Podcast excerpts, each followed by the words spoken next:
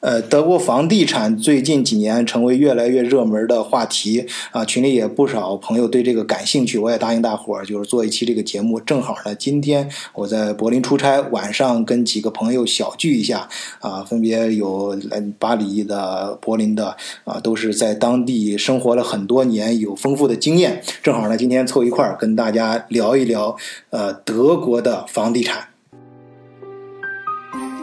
换一个视角，也许世界大不一样。以德国视角，晚醉为你评说天下事。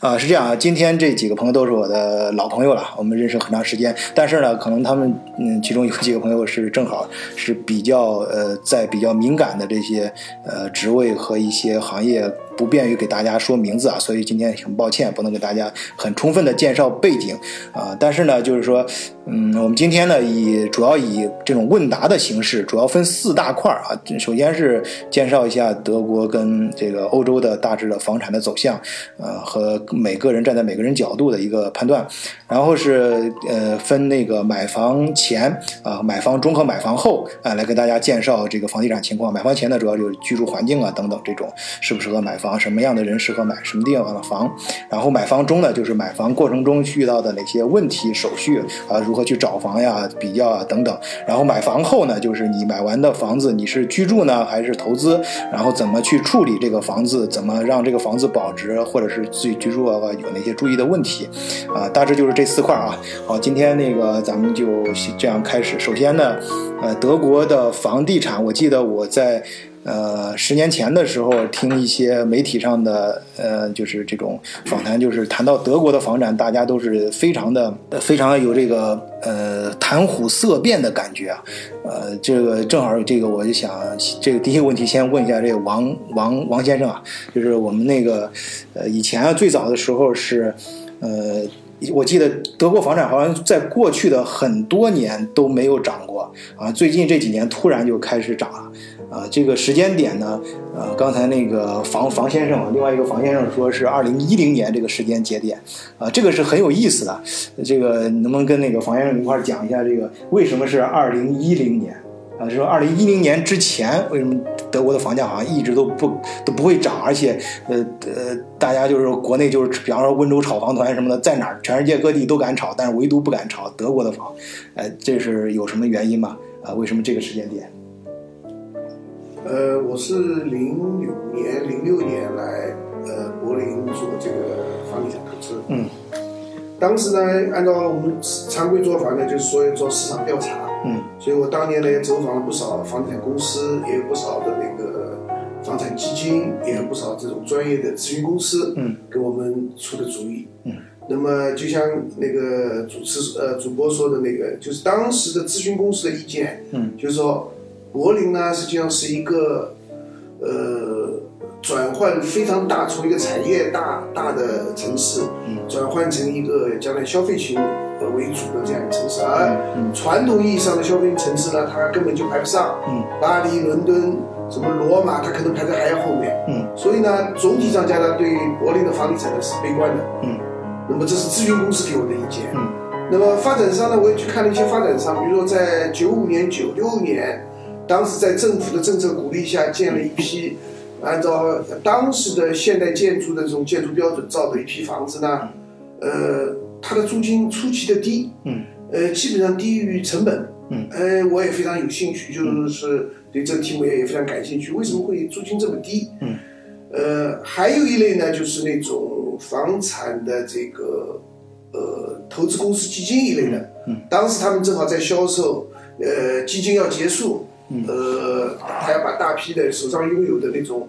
呃，最中心地段的那种高级街、高级公寓啊、高级办公楼啊，嗯要要全部要清空，嗯就是基金赎回。嗯所以在这种压力下，呃，你去做这个嗯房产投资呢，呃呃，不是头上浇一盆凉水，嗯反正就是至少在大约十年前到二十年前的时候是，呃，或者更早，兄弟就是在在德国做房地产这个投资公司给你的意见就是不是一个很好的投资建议。啊，就是可能有有没有政府方面，再一个德国政府，我前面几期节目也专门讲过很多次啊，就是说德国政府非常呃防不，我不就是我不敢说他不是很清楚他对房地产的这个政策，我们不能就是很明确地说，但是很明确的是，他是呃呃非常的呃忌讳这个贫富差距的，就是呃还有就就是肯定是反对你炒房的，嗯不会让这个某一个行业过过热什么这种，对对经济不对，是这这我同意你的看法。就德国一直是以制造制造业立国的这样一个国家，啊所以呢，人工工资的这个对他们来说非常敏感。嗯德国政府很懂，所以呢，如果说呃人工工资、人的消工资、工人工资的消费当中一大块就是住房成本，嗯如果住房成本不加控制可以涨得很高的话，嗯那么德国的整个竞争力就没有。哦对对对，是这个原因，哎所以哎德国政府总体上讲，它是尽它法律可能啊。是想抑制房价的，这是同同时，这是对，就是人家算的这账更大，哎，就是让我这个德国的优势制造业啊一直保持比较强盛的这种啊呃这秘个诀，我觉得就它就在嗯遏抑制房遏制房价上。那个李李先生，这个法国是也是，呃，也是最近这你感觉也是最近这十几年呃涨起来的房价，还是说呃一直都很热？因为法国比德国房子热啊，其实对法国的房价应该是呃，一直都应该是个历史的这种呃，这个一直都是在高位的，在啊整个欧一直在洲，高啊可能仅次于伦敦。啊那么巴黎啊主那要这是个巴黎这个主要就是得益于巴黎的这个之前一直有的这个嗯，在这个世界的一个文化中心，嗯然后加上这个呃巴黎的从文化方面的开放性，可能全球的嗯很多，再加上之前殖民地的一些这个、嗯这个富有阶层呢，嗯都会选择在巴黎来置业。嗯那么，所以它的这个投资的这个属功能性就很强，嗯而且可能法国的这个工业立国的嗯这个有这个基础，但没有德国那么强。嗯那么巴黎它也是一个最大的旅游城市，但是巴嗯巴黎好像它那个金融业比德国要发达的多。对，啊法法国的国银金行业，法国的银行嗯业是，因为我记得嗯，那个伦敦，他当时就是，呃，不好意思，打打打打，就是又抢话了，就是，呃，实际上我们没关系啊，就是有抢话的时候，到时候还可以接着回来讲，就是。伦敦，它当时就是英国那个脱欧呃脱欧之后啊，就伦敦的金融中心要往呃内地搬嘛。当时就是因为法国，就是德国，它是德国经济整个欧洲经济头火车头啊，它最最强劲，所以说最看好往那个呃那个法兰克福搬。但实际上，它好多机构啊，人家第一选择是在巴黎，就是说巴黎它的金融业更发达一些啊，这种这啊，这这这接触啊，对，可能所以可 能我刚才是想说，嗯巴黎的房子的这个投资属性是它呃一直以来的一个传统。嗯，那么就是说，可能对于不论是中东的、非洲的，然后包括亚洲的一个富豪阶层，嗯可能会选择在巴黎置业。那么的话，作为一个这个高端投资，对对，呃，那刚才说了，就是之前我们往前倒倒的有点早，呃，那么就是最近这十年吧，呃，大约就是十年啊，就是这几年就是德国房价大家都看到了是在每年递增。我记得我第一次去谈银行贷款的时候，他他就是在我在汉堡啊他给我谈，就是是每年至少百分之十五。当然我不知道这个，呃，王王先生就是你这方面比较专业嘛，你可以给给大家结合一些比较专业的这种观点来，嗯，介绍一下究竟德 国就是这十几年它的房子，就我们先已已成的事实吧，先先讲这十年发生的事情，就是它的是一个什么样的一个趋势，房价，好的，就是德国的房产，尤其是大城市的房产价格在，呃最近的十年，然后成了一一个不断增长的趋势。然后我因为我是长期生活在柏林，所以我就以柏林的 咳为例来介绍的话，德国大城市的那个房价的、的发展。对，呃，德国的房价发展，尤其是在最近几年，像柏林的话，它是以达到百分之二十的速度二十，在增长。啊、这个是专门有一个报告是那个全球住宅那个呃指数综合指数里边，嗯嗯柏林的话是唯一超过百分之二十的。另外的话，比较增长比较大的城市还有那个法兰克福、嗯汉堡，嗯还有那个慕尼黑。嗯，就比较有名这几个城市，对基本上都在涨，造造成这种德国房价增长的原因呢，我分析一下，主要有以下方面的一些呃啊原因。嗯呃，德国的房价一一直以来呢，它处于那种低位的徘徊。嗯，包括像柏林，它作为虽然作为德国的首都，但是一直它房价处于一个被低估的一个地位。嗯嗯嗯呃，然后二零呃经济危机之后呢，嗯很多的话呃投资者他是把那个资本投入到实物投资，也就是房产投资上来。嗯然后德国的那个房价的话呢，就是慢慢的啊，就是开始回暖了。嗯呃，德国的经济在二二零一零年之后，嗯也一直保持一个比较健康的一个态势。嗯呃，就业率比较高，嗯失业率比较低，嗯所以的话，越来越多的人呢，他们都是往这个就业机会比较多的大城市去集中，像对嗯柏林啊、汉堡啊、慕尼黑啊、法兰克福。对你德国的那个经济在整个欧洲，它也处于一个领头羊的地位。对像一些经济不好的一些南欧的国家和东欧的国家的人才，嗯嗯他们也选择到德国来发展，寻找工作机会。哎对，所以这种就是人这这是一个，就是说从供求关系上讲，这对是根本房价支撑房价那个上涨的根本的一点这。个跟中国的也是一样，就是有一个就在大城市的时嗯候，它这个刚需，啊就是说它是外来人口的话啊不断的涌入，啊然后造成的话，它这个呃大城市的它那个房房子它供不应求，然后就就推动它那个房价嗯对去上涨。啊，对，我也看国内有些人说，就是好多人非常呃自信啊，就是说我们那个北京啊，我深圳啊，我房价已经很高了，上海什么的，但是放心还会涨。你要是人口在涨啊，就是所对以说人口需求在摆在这儿，它不可能不涨。当然，当然这个这个我们再强调一下，这个我只是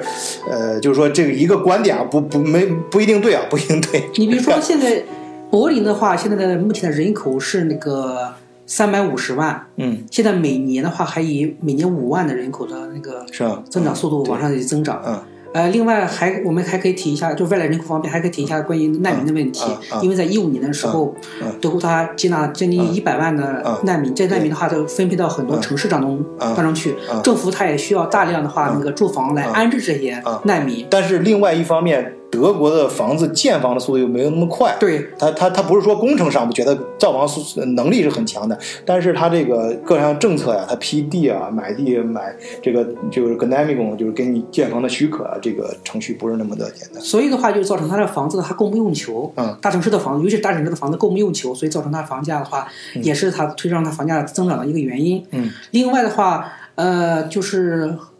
银行的利率，嗯，也是近二十年来的话比较低的一个利率，嗯哼，对，尤其是嗯二零一六年、一一七年的那个利率的话嗯是比较低的。我认识了一个客啊，户，我我自己谈过这个利率，我谈过。 嗯我反正在汉堡，我不知道柏林，在汉堡我谈的几家银行，包括我朋友啊谈的，我我听说过拿到最低的是呃百分之二。当然，他每他还好像还有一个提供一个，就是你买房还会提供就是五万欧元到十万欧元的一个，就是如果你是节能房或者是被他判定为他那个叫叫 K F 什么 W 什么那个就是是吧？是那德个国复兴银行啊，分享那个基金 KFW，啊、就是这样的话就，他那个是零利息，好像是，那个那个是无无息的啊、一定范围内啊，就不是你百分之二的话，没年没限呃，当然这个跟首付有关。我我说百分之二十，他那哥们儿首付接近百分之五十了，嗯呃，但是一般来说就百分之二十以上就能拿到一个呃比较好的利利那个利利息了，就能百分之三左右，好像没四有啊，。你你重最重要的一个是你年你限。这哦个，对，不是百分之二，我说错了，还是百分之一点几，就是对不到对百分之二，所以你不这到百在分你之这二在。程度 说错了，说错因为了不。可能是那么高的，你知啊嗯道吧？百分之三的话是对于在五年是吧？不是百分之三是对于嗯在那个没有德国工作和居留的那种中国投资者，他贷款的话可以达到二点八或者三啊你在德国这边工作有职位工作的话，啊在一七年的时候，我这边的话有客户是拿到零点九五的。啊，哎，这这个咱们你先别展开，咱们放到第二趴。第一趴先说一下，你刚才这个呃没关系，没事没事，这个听友我们跟听友都是朋友， 呃呃不用不用太紧张，就是就是那个呃我们介绍就是刚才就是从这个政府啊政策啊呃这个根本的供求关系，还有金融金融方面的一些政策对我，我介绍这个房产这个增长连续几年增长的这样一个呃对我我原因。对我继续讲，就是啊，利继续讲哈，下对下一个原因啊，对，就是那个银行利率的话，它实际上一直比较低的。啊然后一六年、一七年大概的话，你们说可以达到一或者一点几，就是你在德国的话有那个正式工作的、嗯有长期居留的这这种雇员，他是可以拿到这种比较低的这种利率的，嗯一点几。然后，嗯但是一一七年之后，一八年的话是有点增长，然后一九年又。又又又有些增长，利率现在是往上涨的。嗯啊，这是利率方面的原因。另外呢，还有的话就是属于外来资本的，嗯，就是尤其是呃俄罗斯、呃中东，包括中国的投资者的话，嗯他们都在投资那个柏林的房产是吧？啊，因呃因为那个 但为什么投柏柏林呢？是因为这儿就是就是价值洼地，是不是？原原来比较便宜。他们也投资嗯其其他他大城市的，比如说法兰克福啊啊，或者是慕尼黑啊，但是因为柏林的房价之前一直偏低啊，所以的话就是说呃而且的话就是相对来说风险最小，是吧？投资这儿它肯定会涨，它都已经很低了，而且总在涨。尤其是相对于跟其他国家的首都，比如巴黎，哎，那个呃，李先生不是那个刚才呃，你不是看了一个小小文章说这个这个这个房价对比，这个柏柏柏林是那个巴黎的三分之一，是吧？呃，伦敦的三分之一，啊，伦敦三分之一。柏林相对于伦对敦三分之一，相对于东京和巴黎。对，为什么投好介资绍嗯投资柏林的话，你比如说普华永道，它在二零一六年、二零一七年还有二零一八年都做了关于呃欧洲房地产市场新趋势的这种报告。嗯连续三年的话，柏林的话都是被评为呃最具投资价值的城市，也就是排在第一位。嗯嗯，二零一九年的话呢，那个柏林又其呃。柏林是排在第二位，就是嗯那个《花远道出出去的报告当中，柏林是排在第二位，而那个第一位的话是属于葡萄牙的里斯本。嗯嗯呃，汉堡是排在呃，法兰克福是排在第五位，嗯汉堡是排在第七位，嗯呃，慕尼黑是排在第十位。哎，慕尼黑怎么在那个？我想慕尼黑应该再靠前点儿，是不是它已经太贵了？现在对，它就是之前的那个价格已经啊，比也较太高高了。了啊。呃，巴黎是排在第十一位。啊，嗯，也是更高， 巴黎更高。好，那个行，我们就是现在进入第二趴，讲一讲就是在德国买房前的一些准备，或者是这样吧，我们这样就结合你们每个人的这个经历和自己生活环境，你就觉得呃什么样的人适合在这儿买房？买房之前要考虑哪些因素啊？行吧，那个咱们先，要不这呃老老老老李你先说吧。那个讲讲巴黎跟他山之石可以攻玉嘛？ 我们先对比一下这个德国之外的啊，你觉得再结合一下你自己的经历和那个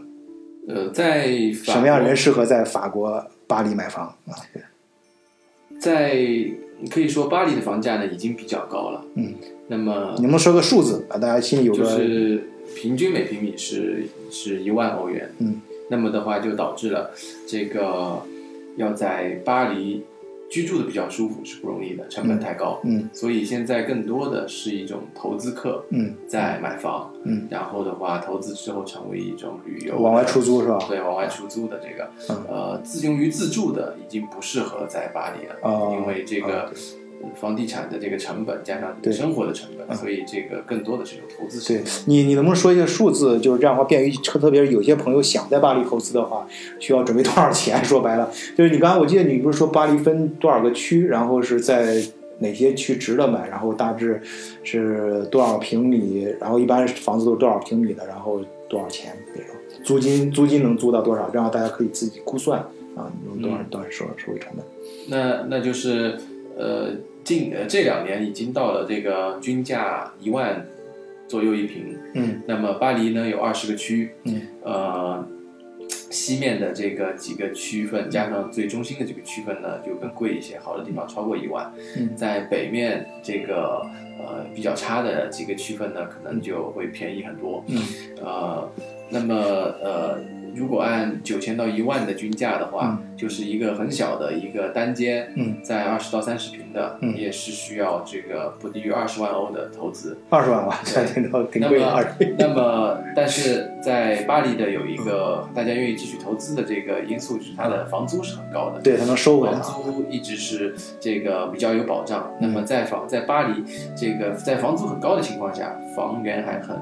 很紧俏，嗯所以的话就是不愁租。嗯所以你要想在市场上租一个呃二十平米左右的单间的话，嗯一个月的月租至少在八百欧左右。啊，只要你是超过二十平的房子的话，基本就要上千上千欧的这个租金。嗯那么你要是一个带孩子的家庭的话，那你的租金就是说是一千五以上或者两千以上，所以它这个租金收入对于房东来说是这个比较好的。嗯嗯，对，那这样的话就是那你像在他们好多，就是我认识我我自己有个朋友，他他他就是当年就选择是在北京买个房，还是说在国外在欧洲这边买个房，他就是算多多长时间我。就是说，在北京买房，房租太低在这了。边现在好像国内房租也涨上来，是吧？对，他说收收益收收回成本的速度太慢，然后他那他在那就这是一边个投租资。售比的问题。嗯，对对，对，嗯一你你说说，咱柏林这个 啊看，就是咱们那个德国的首首都啊，啊，柏林这边的话，它那个现在的平均房价的话，有不同的平均房价有不同的数据。嗯，有的人呃，有的报告里边讲的话是三千七一平米，嗯平均；嗯有的话也在说是四千七左右。嗯嗯呃，按照我的判断来讲的话，柏林现在的房价平均大概在四千欧左右。嗯然后在那个中心区，也就 meter 区的话，嗯会偏高一点。现在的话，新的楼盘的话，嗯均价已经超过七千欧了、嗯以上了。嗯嗯新的楼盘，嗯嗯嗯，然呃，它那个租售比呢嗯，呃，我大概算了一下，实际上是在一比四百。它哦，的实际上的话，租售比并不是很离新的楼盘对，这是一个什么水平呢？一比四百的，呃，租售比的话，在一百一比二百和一到一比三百之嗯间，是一个比较一个良性的一个状态，就值得投资的一个状态嗯。一、比四百的话是属于有点偏高了，也就是说，嗯实际上在柏林购买新的那个楼盘的话，它租售比不是很理想的。啊，但是的话呢，呃，租售比。它虽然偏高，但不代表的话，它这个房产的话不值得去买，啊因为柏林的它那个房价就是它那个增长嗯还是嗯，速度还是很嗯很很大的，嗯就是未来的话，就趋势还是对很好的，但是中间也存在风险。尤其的话就是说，现在我不知道你们知道不知嗯道，就是那个呃，德国政府它是出台了一嗯一个一个政策，就是专门的话是资助有孩子的家庭去嗯置办这个呃这个房产，是推出这个政策叫 Kinder 呃 Bau Kindergeld，嗯，然后就是说每个家庭如果有孩子，嗯，每个孩子的话，嗯，就呃就是政政府一一年一千二，这个我的听友知道，我前面专门做个节目给听友们很眼馋啊。德国有这个政策，就是好像还鼓励买房，但是这个是咱们待会儿再这展开说啊。就是这样的话，就是呃，我们那个刚才就是想是谈的这些啊，都是属于个人投资行为啊，就是买一套两套这样的房啊。那么在有有有些朋友有些听友如果是想做更大的投资，或者有朋友在基金里面工作想投资商业地产的话，那那个房先生这边有没有就是这方面的经验，或者是呃给大家分享一下？如果比如说在柏林，你去投资或者柏林地区想去投资这个商业地产比较大的这个楼盘的话，呃，他们对他们的这个呃这种总体上讲适合什么样的投资风格的人去去去做这个事儿？就是这这个方面呢，就正好前一段时间关注过这些事情，就是，呃，德国总体、柏林总体上呢，大家都比较关心的就是住房的价格嗯的上涨、对对对投资嗯。实际上呢，在这两年经过调整以后，差不多是一零年到现在吧，就是八九年左右的调整。嗯我觉得像柏林呢，已经呈现出那个办公用房，嗯呃，就是已经可以超过，比如说三十欧元一个平方米的租金价格一个月啊嗯，对对，这个呢，对于呃普通的呃民宅来说，也不过就是十二十五块钱欧元一个平方米的价格嗯嗯，已经有明显的呃优势了。嗯所以这两年的这个，我我看好今后的三到五年里面嗯，就是那种办公楼的投资嗯可能会成为一个一个趋势。啊而且那个柏林是不是有好多不同的区域之间的差别很大？我记得你像 Potsdam Platz 那块儿，啊，我我我当时因为我当时是给国内一个上市公司工作，后来去对啊租地，我去问了对那个地方，我差点租那个那个就是围着发 Postam Plus 最好那三三幢楼嘛，其中就是像帆船这幢，呃一平米是三十欧元以上对哎一平米，然后我当时 class 肯定要达到这 个数然 后我就可以看见总理府是吧？ 特别近的，因因因为在德国 的话，你购买房产的啊话，它是有一个词非常重要啊，就是拉格拉格拉格，也就是位置位置位置啊对对位置非常嗯重要啊啊。是是，特别是如果你是这不是光德国，全世界都这样， 嗯这房地产的利润。对对。 啊，但嗯是现在主要是德国的这种我说的这个三十欧元的，还不是指那种特别中心地段啊嗯你只要够得上轻轨，够得上地铁，嗯，只要够得上基本属于一个办公群的话啊，基本就要达到这个水平啊，尤其新投资你。你有没有那个呃有没有具体例子？比如说多大一一那幢我房，举现在举个例能子，买举下来个例多少子，钱就啊？是说呃，当然现或者投德资有德什么样的国啊德形国呢，式？就是有个问题，就是德国为什么办公楼会紧缺呢？主要是还是银行嗯，银行啊，银行不对这个就是一般个人没有人去买办公楼，啊，没有，哦只有这个公司。嗯而德国的公司习惯上呢，不习惯于买办公楼，啊都是租办公哦楼，不管是梅赛德斯奔驰还是什么。啊 BMW 在在柏林，比如说它的总部在慕尼黑，啊在苏加特，但是它在呃柏林有一个办公楼，啊它宁可是租，啊，不会自己它买不会去买啊。这个那这有很大区别，就在于什么呢？它如果是租金的话，它直接进成本，哦，那个就不不不那买完固定买资完就是 产固不能啊定资产，哎 呀，和那个那个折旧非常慢，所以呢不会去做这个事哦啊啊是。但市场上呢，这种需求又非常大，嗯那么剩下就投资人非常少，嗯除非你有很强的这种财务能力。嗯呃融资能力。嗯说一般普通银行不会对你这个嗯，不会对你这种一般的这种中小投资人嗯嗯去做办公楼投资嗯，去给你贷款什么嗯，这是一个缺点，嗯所以造成现在办公楼基本上属于处于紧缺状态。哦，呃，它好一点低端的呢，你不能说啊好郊区有一栋楼，那没意啊义，对啊对个别案例没什么意义。就是说这种情况，就在比较好地区啊的，因为一栋办公楼起来嗯，基本上我觉得可以嗯，呃，比民用住宅的独占投资但是啊就是回报的啊话是嗯民用投住宅的一倍。哦，是这样，就是那个我我我我我正好前段时间啊，前两年认识个朋友，他讲那个德国，他们就是也有一些基金嘛，专门你可以买那个专门投资房产的基金，哎，对，呃，他说那个基金他投资像呃伦敦呐、慕尼黑啊、柏林一些最好的地段，但是德国基金好像回报率很低，他说一年百分之三，哎，就算高的了。 我不知道这个是你有没有接接触过这种，呃，主要那个我觉得就是德国但是他说很稳健，但是很啊啊，稳那定个。这是跟德国人的这个啊啊就是呃整个那个呃理财的那种投资思路啊，嗯呃有有关系。第一呢，买买基金的人就我觉得就特特别少。嗯第二呢，就是基金呢都是由用用很高的、很高的这种资金成本私用私募方式，呃融来的，所以呢它会成本比较高。嗯这样一来呢，所以它的回报啊就被这两块东西吃哦吃了，我就觉得它的所以回报就成本比相对来高嗯，并不是说这个基金的这个回报并不等于是。租金和投资比，像我们这种呃呃个比较个别小的这种投资人呢、嗯呃，我们一般都是用自自己的融资方式来解决，很少用那种嗯这种公共产品来、财经金嗯公共产品来做这个投资，所以我们的投资回报可以做得很高嗯的原因就是这个道理，嗯，就是嗯对，啊，有原因是的。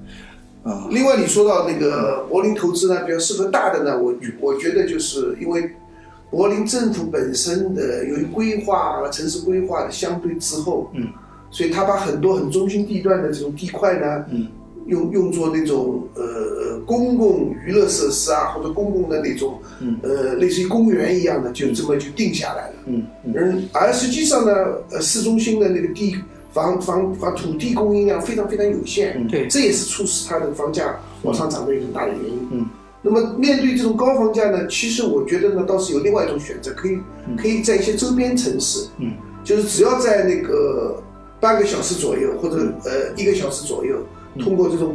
呃城市公共交通嗯可以解决的，不是通过高高速公路来解决的。啊这种地区的小城市的火车站附近或者交通特别方便的这种小城市嗯的土地或者它的房产，嗯，可能是未来五五年以后五年到十年里面哎，这这个个一个新的增长点。呃，就就确实啊，这个这样的话，你坐那个反而呃就是，比方说坐高高铁啊，这个上班的时候不容易堵车嘛哎，在路上堵。你实际上你在城区里面住，你开到上班地方，说不定还有超过一个小时呢。你你坐这个反而会更快一些啊。对对，你在二零一零年初的时候，柏林的话，它还有很多空的地可以用来开发的，啊柏林那个市区啊啊或者环线的话周围的。啊，对但是你现在再有谷歌地图，你看那个柏林，啊它那个地图实物地图你能看到的，啊它的空地是越来越少，几乎都被开开发商给拿完了。哦就是没没有空地了啊啊啊，所以话它那个它那建的新的住宅，它必须不断的往外扩了。嗯嗯嗯，这这也就是柏林的房价为什么还在一直在上。行，对，那这个的话，其实，在巴黎已经就是过去式就是已这样子。经过去式了，巴黎。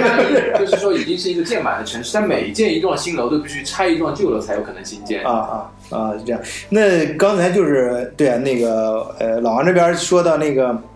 我提到一个二手房，就是那个刚才我们好像谈大大大呃大大部分情况指的是都是新房或者什么投资，呃二二手房你刚才说这个跟新房。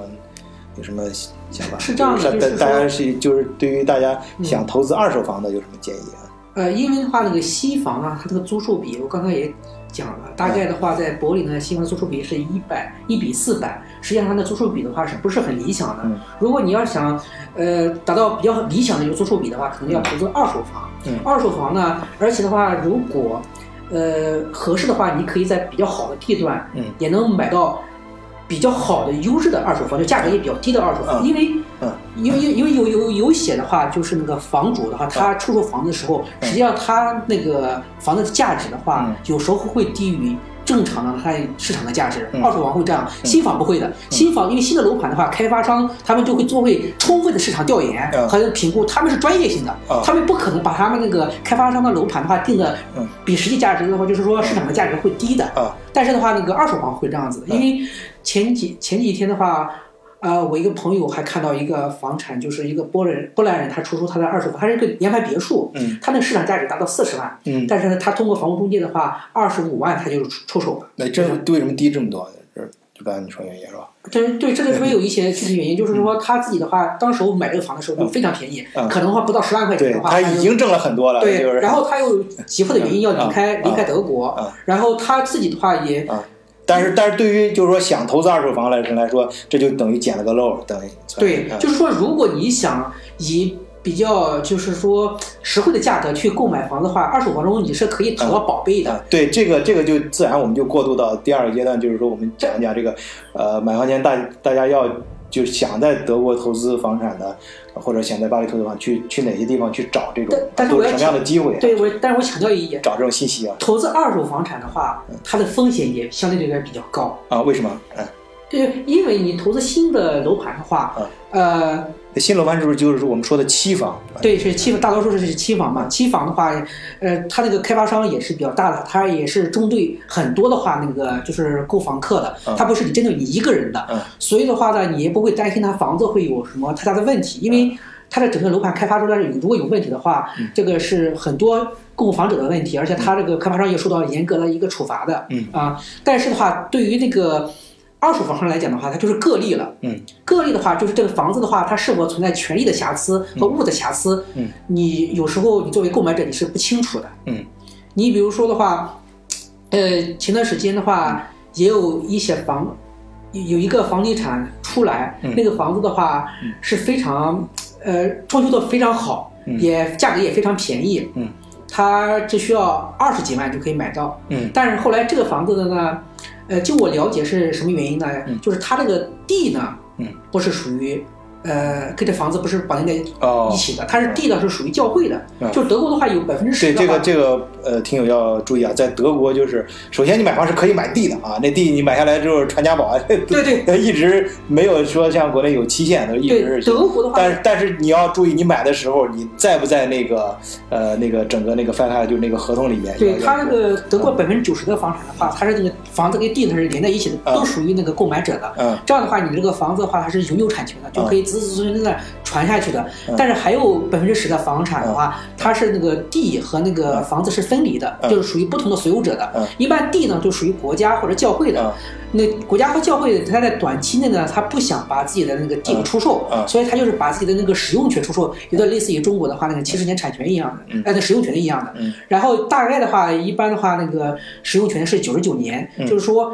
在你跟这个，就是你可以在他那个土地上建房子、嗯或者购买房子，嗯但是九十九年之后，嗯如果这个教会或者这个呃这个区这个嗯政府，嗯他不再把他这个呃使用权去出售了，就是啊不再打算续、啊续约合同了，啊那么的话，嗯这个房子都就属于这个教会或者属于这个呃国家了。嗯当然的话，这个教会和国家的话，它必须给那个之前的这个房子的主人的话一定的补偿嗯。补偿的话呢，大概的话是市场价值的三分之二。啊嗯，好那个这这个挺挺有意思啊！我我记得我我刚跟老老老李那边还说，就是我们以前碰见过，就是有的人就是呃看好那个房了，表面上看好，其实他是想买那块地，就整个买下来，把房子拆了，自己再重新建， 就是嗯对我，我记得对那个你上二手房这里嗯这里边存在就各种问题，就是你如果没有经验的人，你不懂的人的话，我建议啊而而且而且大家注意啊，就是德国有些房，就是前两天我们看那个，那属于保护性建筑，不是你想拆就能拆的。对，就是你说你买一个二手房的话，还存在一个就是先买权的问题啊你比如说你买一个二手房，如果是带租客的那个房子呢，嗯有时候租客他是有先买权的。我有一个朋友就是刚买了一个房子，嗯最后都他是带租客的嘛，嗯呃，房子也签了，公证也做了，嗯但是人家的最后那个租客表示说我也要买这房子，所以把他给踢出来了。哦他就是没办法，他那个是法律规定吗？在那儿租房的人就有租优客先权，对，有有有有有有有优先权，就是对啊民法典啊民法典五五七七条规定啊，就是这个租客有优先权，但是也不是对所有的话，那个租客都是有优先权的。它一般是针对的话，那个就是一个一一个是统一的话，一个一一个叫叫 meter 就是窝农，然后转化为哦 iTunes 窝农的第一次啊啊，然后这时候那个租客的话，他是有有优先权的。啊，有条件的啊。那你假如说你给租户租的时候，能不能避掉这个条款？你在你租房合同里面，能不能？假如我我在德国买了个房不子，可以，我租这是法律规这是。定法律规对啊，啊那 那那个有投资者注意这点啊，就到时候因你为你你，比如说你要买的话，那种建就是有历史意义的建筑的话，啊那个的话也有优先权的，就是他们当地政府还是有有优先权购买的。那那那既然无法避免，假如说我要是说，那我不想卖给他，我到时候我我卖他我就是贵，他他我他的话，你买可以，但是我给你一个价格，你买不起的价格。价格是要一视同仁的。对啊，这价格的话，优先权是是一致的价格的。在在这个价格情况下，对啊，你比如说，你比如说的话，你在签订好那个合同之后的话，你的合同的话，啊对，呃已，经写好的如果是要生效的话，啊，你必须要公送，公示的公证啊，不光是公示，你要那个合同的话，要送到当地的话一些部门去审核啊的，就是。他的部门会会，他会给你出一个本沙尼工，就是说哦啊，我行不行是我的优先权，啊他如果认为说这个地的话无关紧要，不是属于那个历史建筑的话嗯，我不行使优先权嗯，然后你才可以往下啊继续进行，哦是这样子是的。这样如果他是政府说，嗯哎，这个是历史建筑，我要买回来，那么嗯你之前签的合同的话，就就就嗯，好的好的，行，我们我们也也就是我们为了谈的更充分啊，也不分那么仔细说哪一块儿要讲哪一块儿内容，呃，就是大致啊，就是买房前买所房所中遇到的问对，题。所以的话，买二手房的话，这样它会存在很多方面的那个物的瑕疵或者权利瑕疵。你比嗯如说二手房的话，有时候这个房子里边。到底有没有长霉嗯？它有没有一些有毒的一些嗯气味啊？你不清楚的。嗯包括的话，就是说这个房子，呃，它那个，比如说它那个安 n 区嘛，就是它所有权人啊到底是谁？因为之前的话，有一个中国人也想买套房嗯子，然后那个所有权人呢是一对夫妇，嗯老夫妇，嗯但老头的话已经昏迷了。嗯然后那个老老老太太呢，就是想做主的话，把这房子卖掉。嗯然后当时我给她的建议就是说，这房子你不要买，嗯因为万一那个老头子哪天苏醒了，啊对，因为这个这个产权是他属两人共同的，啊那个老太太她是对没有权利把这个单独把决定把这个房子卖掉的。哦但如果这个老头子哪天苏醒的话嗯，就是可以主张这个房子它是无合同是无效的，哦，那你这个买这房子到时候你就是陷入很大的一个法律争啊对端对对当对中去对了，。嗯是是是，所以的话就是说，呃，没有就是没有经验的那嗯个购房者的话，最好不要轻易的去购买二手嗯房，嗯，对，你必须这啊要要有充足的经对验。之前要做好充分的这种调查，至少找专业的咨询。对嗯你或者的话，你可也可以呃，对，找咨询师咨询，或者是从那个。中介那儿去买房子也可以，但中介的话，他并不一定给你提供的话，嗯对比较而且全面的信息。啊我我我以前就是有一个呃认识一个学建筑的，就是在就是他他不是学了，人家是做建筑做了很多年啊，就是说他买房说你要是。就是大型的买商业用地，或者是这种是呃或者租商业房的话，最好呃请他那样的人去先看看，啊，他要给你看一下，做个做个咨询报告什么的。而你不是说你那个在巴黎那边也有那个认识学建筑的嘛，就是买房前的时候要注意哪些，要要看一下有没有这种点。对这个对二手房的话，其实在，我们在说在巴黎买房，基本上都是买二手房，因啊为巴黎已经基本没有新房。嗯那么，所以二手房的话，就是刚才提到这个鉴别能力很重要，就是对大家就是鉴别说对这个房子的这个建造力、建造这个时期很重要。啊就比如说是超过一百五十年的，很多是这个木质结构的，啊啊但是品质还是很好的。嗯然后一百一百年之前，那么的话，当时法巴黎有一个这个这个巴黎市长奥斯曼，然嗯后统一了巴黎的这个建筑风格。那那一批建筑，是从外观到它的品质又是非常好的。嗯，那么到近代的话，这个在二战以后嗯六七十年代，法国快速的也建过一批这个安置当时涌入移民的房子。那么那些房子的品质又比较差。嗯但是到近期近二十年又开始这个新出现了建筑新材料之后的话，又有一些这个建筑品质提升的房子，所以每一个时期的房子它有它不同的特点，全都是二手房。我先说的，嗯那么还有一个二手房比较大的坑呢，就是说，呃，这个和国内很不同的就是说，在这边的人工成本非常高，嗯所以我们买过一个二手房，能够有时候能够买到便宜的，但往往都是需要做很多的改造装修工作的。嗯，那么对于外国人来说的话，他们要么自己动手能力很强，嗯是吧？啊自己做过，然后可以可以完成这些一些嗯从地板嗯到刷墙嗯到到装修。那啊么对于这个中国的这个房客来说呢，如果你自己不具备这种能力的嗯话，那我建议还是买新房好一些，因为你如果找全部找这个嗯市场上的这个这个本地的这个人力成本加进去的嗯话，其实最后跟新房这个也差不多。是啊不不是不仅是差不多的事儿，可能高很多。 我记得原来柏林有一个朋友，那个在我龙宝咱俩都认识，然后在那个呃那个女的，她家里德国人，他们就是买了一块地，然后自己盖房。反正预计啊，他说当时是说五六十万欧元，他们算了一下，比比买稍微便宜一点，难以还是自己盖呢，盖成自己喜欢的样。结果盖完之后，不仅是这个超，就是超预算，盖到七八十万欧元了，花了七八十万欧元还没盖好，而且超时间，原来预计半年最多一年盖好了，结果盖了一年多还没弄好。啊对这是对，因为你看的话，有一些那个房地产的网站上会有一些的话，房小小的房地产那个建设商，他会出售一些地加上那个建的房子，嗯啊它的价格的话，相比较一些城市的房子的话，它会便宜一些。嗯。但是那里面有很多隐性成本的，它没计算在计算在内的。啊。就是你真的如果签订成本之后，它有很多那个 living cost 在啊里面的。啊比方说三通通水通电这些东西啊就是全部都是你自己要承担的费用，啊对然后加在一起七七八八的话，嗯肯定还是要比那个就是你自己买的话已经嗯建造好的话，就有点它这个有点像中国小产权房这种感觉啊，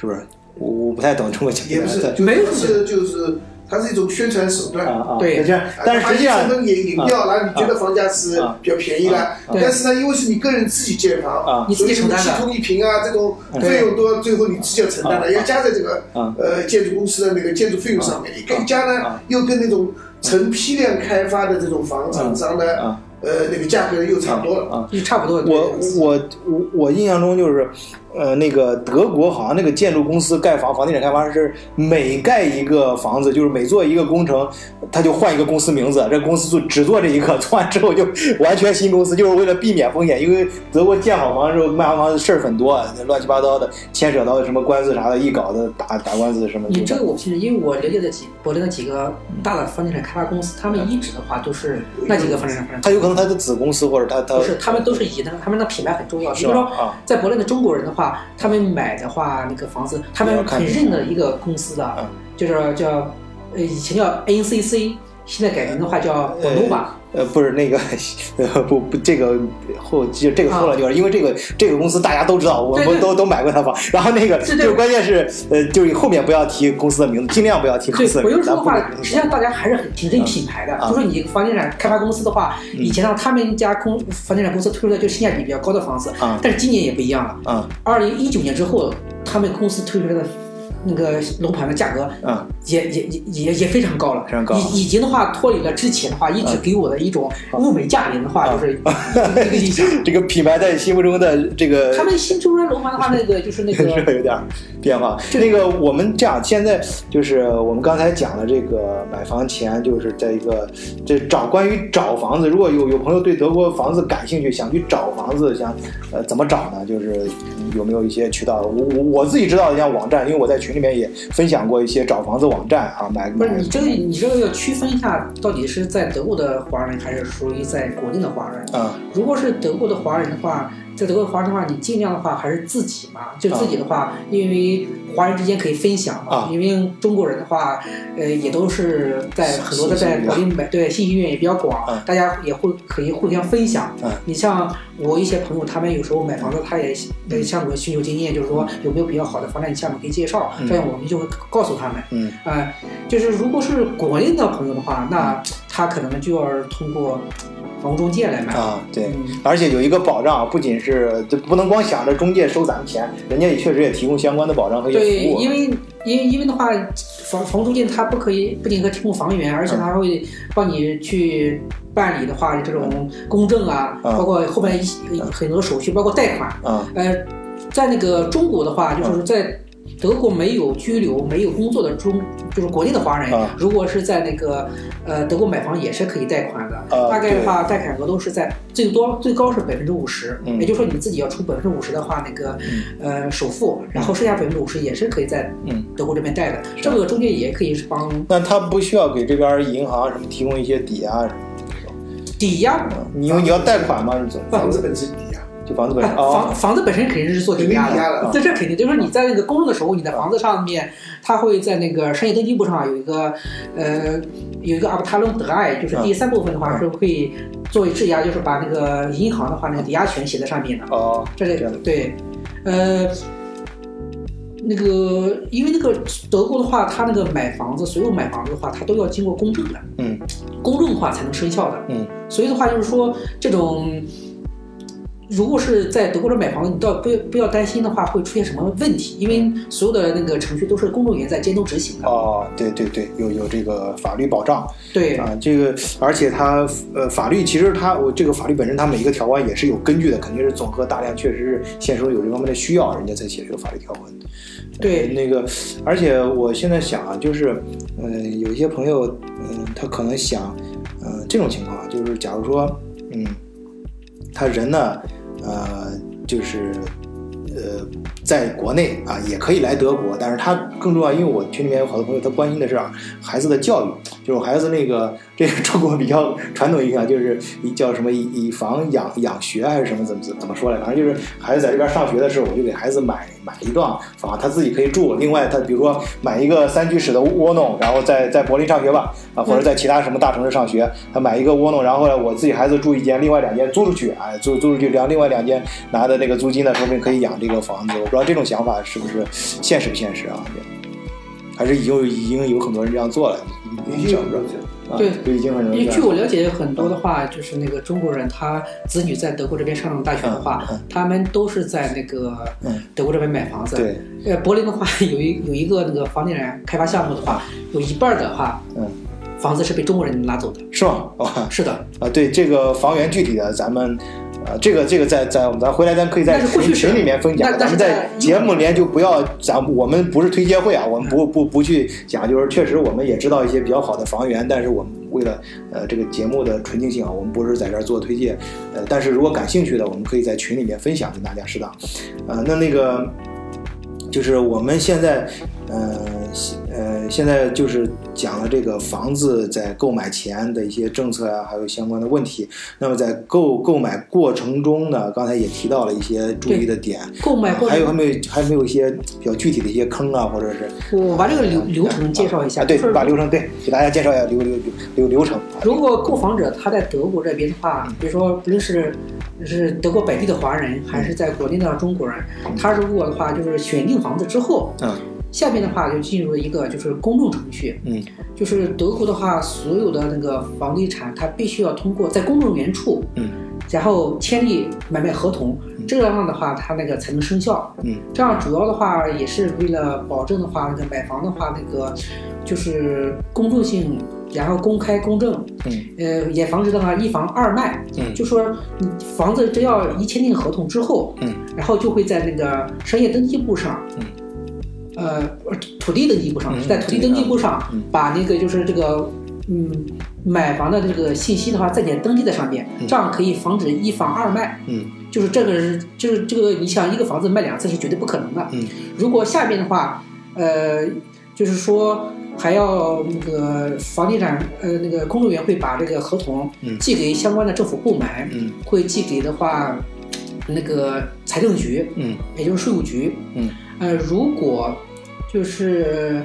一些政府部门的话，做出了一些就是没有问题的批示，嗯比、比如说他不行使那个限买权，啊，包括那个财政局的话也也啊呃涉不涉及到什么这个呃文物保护啊，还对有跟某某些人的一些就是预预预设的一些利益啊、法律啊什么这种保护啊，这种对，然后财政局的话也会给你出具一份儿的话，那个就是呃资产嗯土地购置税的一个一个一个一个通知嗯，就是因为在德国的话，这边的话购买房产的话，它要缴纳，呃，在柏林，它要缴纳百分之六的那个土地购置税的，嗯叫那个 Grundstücke e r w e r b s t e u e 嗯在各个州不一样哈，柏林是百分之六。嗯另外的话，那个就是那个公众费加上那个土地，呃，就是那个登记费用，大概是在百分之一点五。嗯啊，这整个德国的话是平均是在一点五到二之间嗯啊，呃，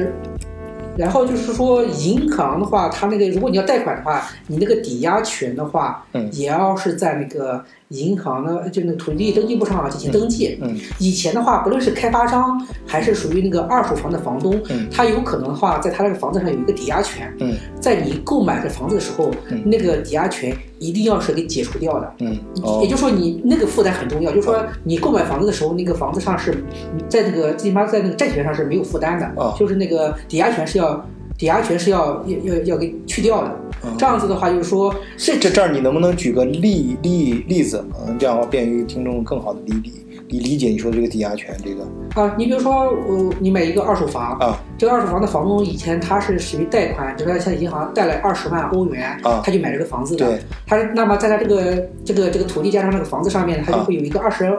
二十万欧元的一个一个一个抵押权在上面。啊他每他每月也是在在在分期还款的。啊但是他在那在在出售这个房子的时候，啊他那个款还没有还完，啊就上面还是有抵押权的。对，然还后还是呢？债权的嗯。但这个这个时候，你买这房子的时候，你肯定是不想去买这个呃，这样存在这样的一个负担。啊所以的话，就是说，一般合同书上都是要求把这个负担给去除掉的，这是属于那个房东的呃责任嗯。然后呢，就是说，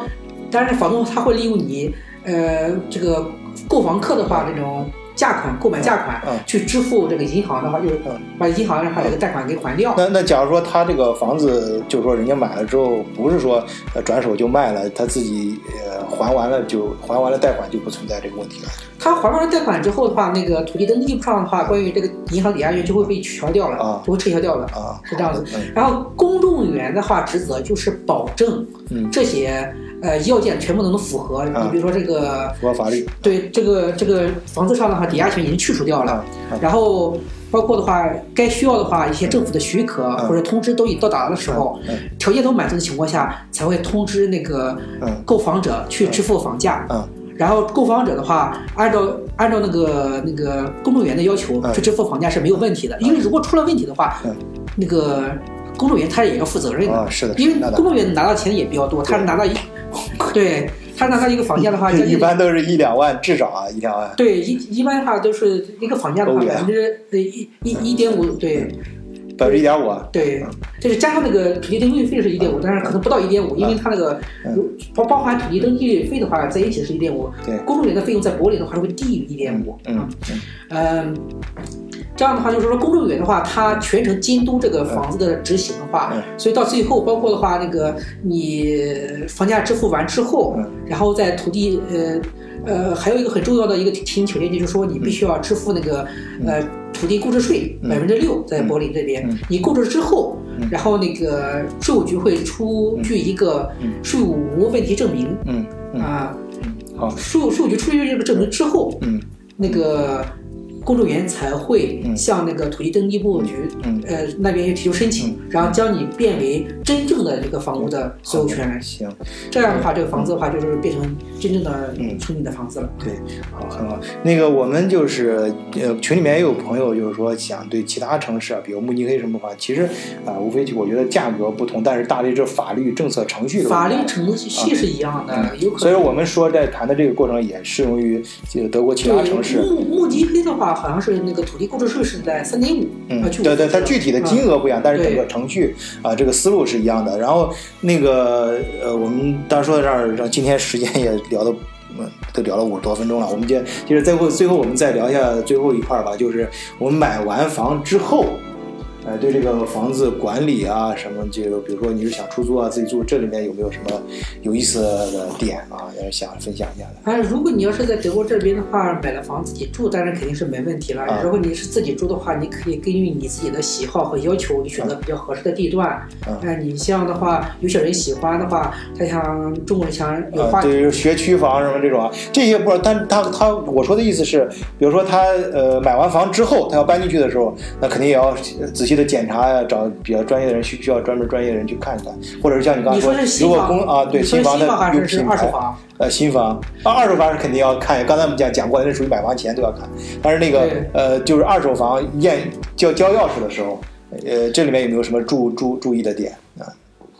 呃，还是基本上的品牌有法律保障，你签过，前面只要程序都没问题，即使你住进去了，发现了有问题了，都可以重新拎出来去呃说。对那个呃，对于德国的话，它那个新房来讲的话，啊它那个房地产开发商对它的新的楼盘，它是有五年的啊话，一对个、，五年啊，这个对是人家一个统一责任的啊，嗯对，如果有问题的话，啊，但是你比如说他对这个房子的话，如果出现瑕疵的话，他有嗯五年的话那个担保责任的。但是对于一个什么那个龙头啊这些东西呢，可能是两年，就没有五年了，它就两年嗯嗯嗯了。但是对于这个房子，如果你出现问题了，到最后的话有出现了强裂缝啊是什么的，我们这个我我我说这儿说我亲身经验，就是我们有邻居正好是他就是做这个呃报这这这呃 engineer 就这方面工作，所以他给我们说说我们的窗台好像短一截儿啊，我们我就是就我们中国人觉得这短一截儿有啥那个没没什么问题啊，但是说不行，那那德国人很严谨，他说短一截儿之后会什么？下雨的时候你的雨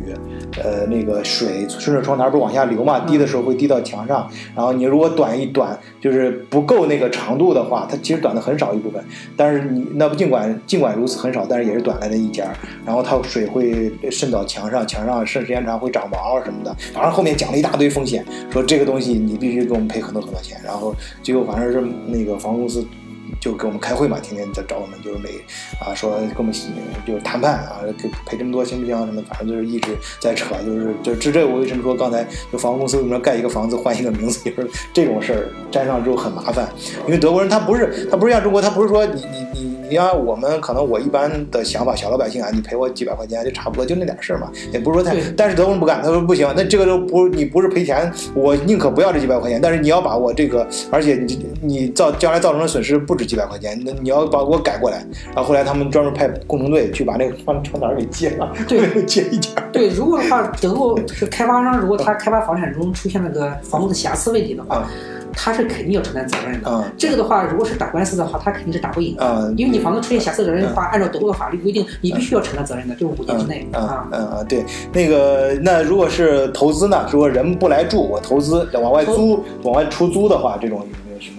如果是出租的话呢，实际上还是存在着一些风险的，嗯就是因为有我也认识很多中国的朋友，他们在德国。包括柏林的话，买了房子出租，嗯然后出租的话呢，有时候如果选择的啊租客不当的话，对，啊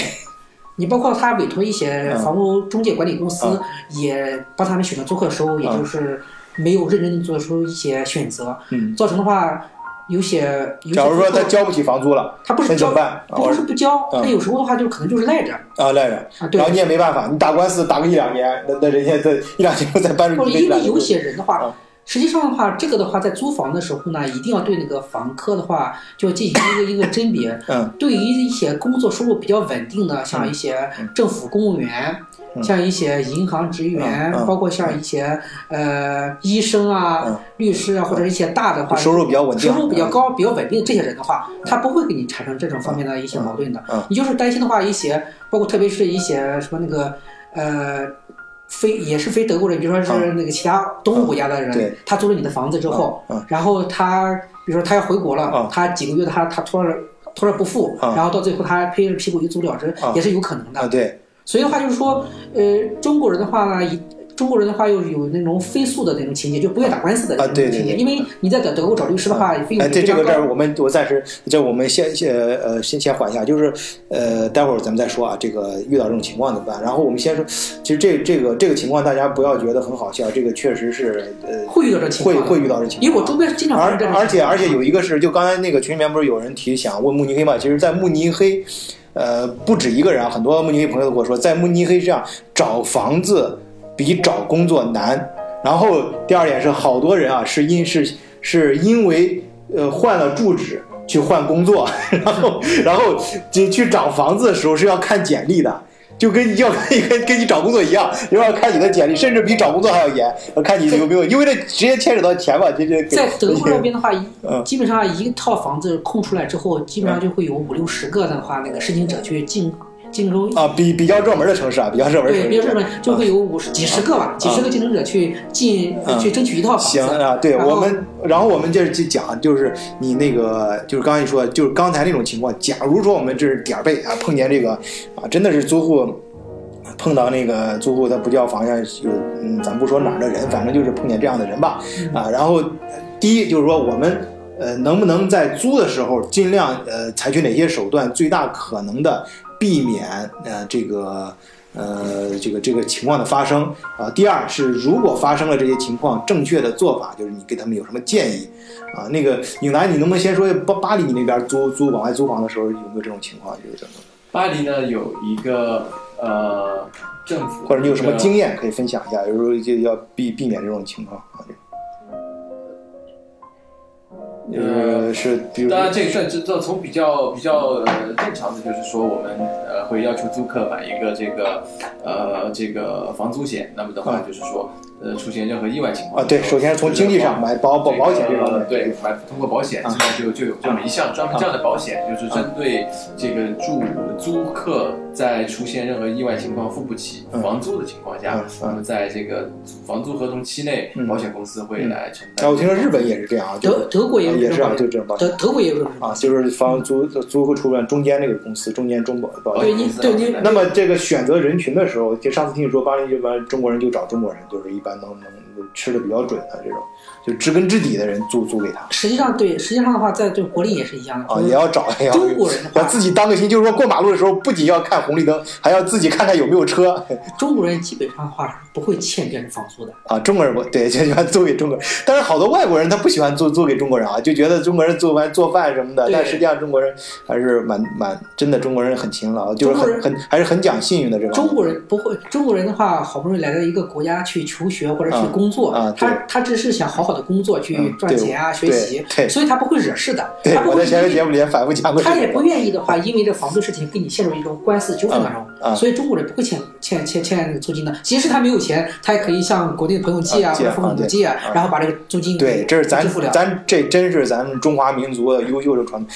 刻在咱们基因里面的啊，这种对骨子里面的一种思对你包括就是那个像那个银行的话，以前我跟他们那个很多贷款银行也讲过，嗯我说你贷款给中国人，嗯中国人永远不会欠你的话，说你那个分期付款那个。呃，不支不去支付的，嗯因为他贷款买了一套房子之后的话，嗯嗯他不会说让你这个房子啊，我因为还不起贷款，让你的、嗯呃银行把我的房子收走。对中国中国人嗯会想尽一切办法把你的贷款还上的，哪怕啊就，是对我以我以前我自己经历也是啊，我碰到呃有时候去谈贷款干嘛的时候，呃他们有会建议买保险，说呃还还呃你你你有可能比如说你工作呃你失业了，你没工作了，或者你你保买了保险，保险公司替你出这个钱，你就不用再还。我当时不可思议，我脑子之间就没这根弦，我想都不会想过。我说你既然借了钱，哪有不还？肯定要想尽办法吧，这样就还。所以咱们中国人还真是没动，这我觉得是一个美德啊。对对对，这个是属于理啊念上的。那么就是说从，OK 从这个选择人群上，从这个保险上，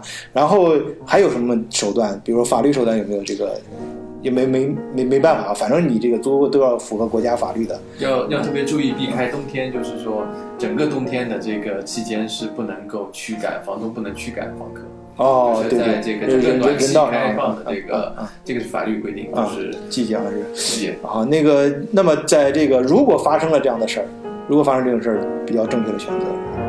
如果比发比如说啊，就是咱们咱那个呃预设一下，这是不一定对啊。假如说有些人我私了，我我找他啊自己谈，或者是我甚至我利用一些其他的手段啊加引号，然后这或者是通过法律，咱们这就是中国人一般最后才选择，嗯不就是先礼后兵是吧？在啊咱说嗯德国这边的话，你最好还是先采用法律的手啊段。反过来你你不最要好先你不要采用一些什么语言威胁啊，啊或者这这啊种肯定是不行的。对啊还还有搞这啊，些你事儿最最快的速度的话，你通过一些法律的手段，嗯然后因为如果这个人的话，你比如说他在嗯德国这边他有银行账户，他哦有银行账户上有钱的话，啊实际上你通过一个法院的话，一个通过律师，然嗯后申请法院一个快速的话一个简简单易程序，啊因为这个债权是没有争议的，就是他欠你房租这个、啊这个这债权关系是没有争议的。啊你可以通过法院去提交这种嗯，就叫